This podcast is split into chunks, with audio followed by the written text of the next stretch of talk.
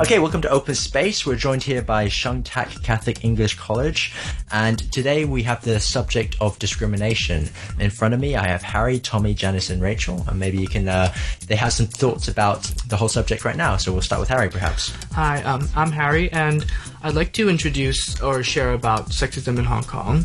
Sexism is the prejudice against the gender and is still quite prevalent in Hong Kong and foreign countries. It manifests in different ways, like the gender pay gap or unequal opportunities in work, objectification, gender stereotypes, and it occurs in many different places, even in schools or workplaces. Our culture really reinforces this since uh, in Chinese tradition, men enjoy preferential treatment and not exclusively in Chinese tradition. Many cultures also share this common feature. There are movements supporting equality between the sexes, uh, like feminism and the Me Too movement. However, they are not really well received in Hong Kong since people either see it as sort of a revolution for its activist and non-conforming nature or have misunderstandings and is not really familiar with the idea of feminism. Okay, cool. Thanks, Harry and Tommy. Um, so other than sexism, another discrimination in Hong Kong is racial discrimination. In Hong Kong, there are actually ethnic minorities, and it includes a few major groups like Southeast Asians, Indonesians, Filipinos, and Caucasians. And because of their differences in appearance, language, culture, many Hong Kong people discriminate against these races, hence racial discrimination exists. And it can be found in a few aspects like employment, education, daily life, etc. And the problem is racial discrimination makes these minorities having difficulties integrating into society. And one of the examples is colorism. And this is where people are prejudiced against individuals with a dark skin tone. And the government tries to eliminate it through different ways like education, legislation. But unfortunately, the problem seems to exist nowadays. Cool. Thank you, Tommy. And Janice?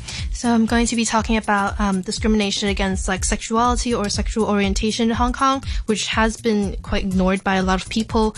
Um, for example, like homosexuality wasn't de- decriminalized in Hong Kong until 1991, or there aren't really like this uh, non-discrimination ordinance that protect LGBT people from hate crimes or discrimination. So also in Hong Kong, same-sex marriage or civil unions are not legal. So these all are kind of like setbacks for Hong Kong's progress in protecting minority rights. So the government should really be aware of its actions and policies and whether they are um, encouraging prejudice instead of fighting it. So there's also a lot of discussion on the relationship between religion and the LGBT community, and uh, and the relationship can be complex, but religion should not interfere with human human rights and equality. Yes, of course. and Rachel? Um, so uh, another form of discrimination in Hong Kong is uh, discrimination against the disabled. So um, people with disabilities in Hong Kong face a lot of discrimination and a lot of prejudice. They are met with demeaning stares and their needs are not met by the government. Uh, people with disabilities are, de- are denied many opportunities and face lots of prejudice from fellow citizens. Although the government has been conscious of addressing these disability issues, they have yet to properly educate the public and the insensitivity of the able-bodied makes up a large part of the discrimination they face. While Hong Kong is moving towards improvement, public awareness and government support is far from sufficient. Okay, cool. So all interesting thoughts about discrimination, but uh, I do have some, some, questions for you. Perhaps we can get a little bit more personal. Uh, any examples that you've seen in real life, whether it's your friends or maybe you see someone like um, I remember like once I was uh, trying to catch a taxi to get to school in the morning, mm-hmm. and um, I saw this uh, lady who was in a wheelchair, mm-hmm. and um, she had she hailed a regular cab. Um, if she had been able to fold up her wheelchair, she definitely would have been able to get into the cab. Mm-hmm. But the the driver pulled over, took one look at her, said no, and just drove off again. Yeah. Yeah. I think uh, discrimination against the LGBT community is actually becoming more and more common, even with like teenagers. For example, sometimes in school, uh, my fellow schoolmates or classmates would use like derogatory slurs that are being used against the LGBT community, and they're using it as like jokes or insults. So it's so much more than just making a joke because what they're doing is they're contributing to like this discrimination that still exists in society and they're preventing um, communication and conversations about like being equal with the community. Yeah, yeah. I, I would feel like the younger generation would be a p- bit more open about LGBT, right, compared to the older generation. You feel that? Yeah. Uh, yes, we do kind of uh, agree, and it's more than just uh, uh, slurs. We really need to pay attention to. Uh, for example, um, in our school, some people do really use racial slurs as kind of just to be cool or you know use it as an aesthetic. But uh, we should understand that uh, it's not something to joke about or to just to act cool because behind these slurs are actually uh, de- decades and centuries of oppression that we should really pay attention to and not just mindlessly use. Okay, cool. What do you think about the discrimination against uh, mainlanders in Hong Kong? Is it is it well founded? Is it how how should we deal with it? Um, I think it's actually a very obvious problem in Hong Kong because we all we can all see racial discriminations against mainland China's, and because there are really a lot of mainlanders coming to Hong Kong every day, so we may be annoyed by them, so we may start discriminate them. But actually, they are not very different from us, but we still discriminate them because um, many of us think they are um, occupying our space and sharing our resources, and these are unfair to the locals. So they w- or we start discriminating them.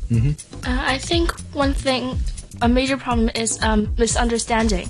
The people who come from the mainland, they're they're not used to the culture of Hong Kong yet. They need time to adjust. So we should bear that in mind, and we should help them instead of discriminate against them. Yeah, I think a lot of people also kind of think that mainlanders are usually like rude or, you know, just they have bad conduct. But you need to know that these are really just stereotypes that we are blindly believing, and it is not really not true. Like we have mainland uh, classmates, and they are really nice, and so we shouldn't really believe in these stereotypes and then discriminate against a large community. Yeah. Uh, as Harry said, like this stereotyping of mainlanders is very uh, common in Hong Kong.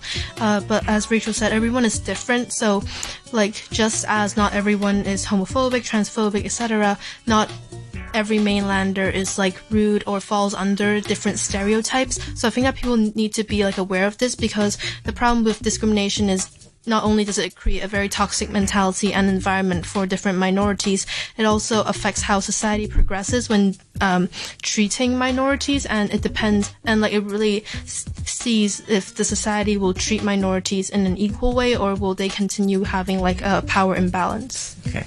Any other thoughts about um, this whole subject?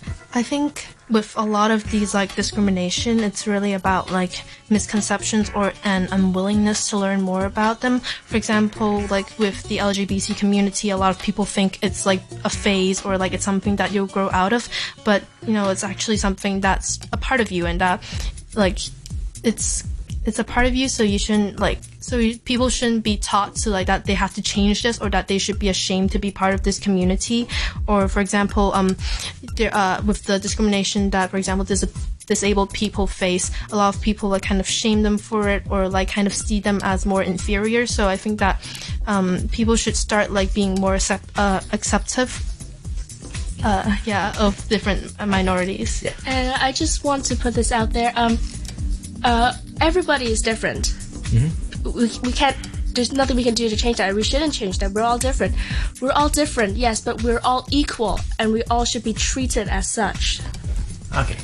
I'd also like to share on like uh, movements like um, the Me Too movement. So uh, recently, uh, today lunch, since I am Form Five, I did need to go to a speaking session uh, to train, and a, a, a thing I talked about with uh, my teacher was that uh, the Me Too movement. Uh, she says that there are a lot of uh, rather radical ca- examples, and I think that people in Hong Kong really catch on to these examples and think that oh, the Me Too movement or feminism is a really violent or uh, like a extreme or radical movement, when it really is in its nature a good movement. It really shines light on the struggles that women face, mm-hmm. and also and also, man, Me Too movement is inclusive of all genders, Yeah.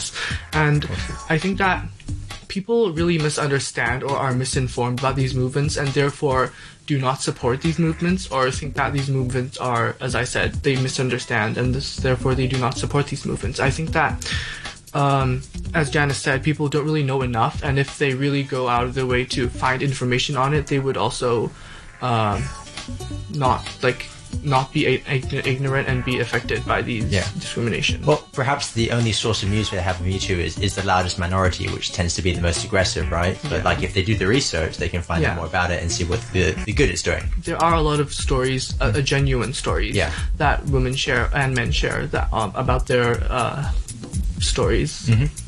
Okay. Um, I think the main point is we have to start changing our minds because no matter uh, sexism, racial discrimination, LGBT, all these kind of stuff, they happens because of our traditional thoughts. So I think to change the world or to change the situation, at least we have to start changing our minds. Like what Janice said, we have to start accepting people that are different from the public or different from the major groups. Yeah, and uh, obviously it's a, it's a good place to start a young generation growing up. So well done, guys. okay, uh, thanks for joining us on the Open Space, and uh, yeah, be more open. Thank you. Thank you. Thank you.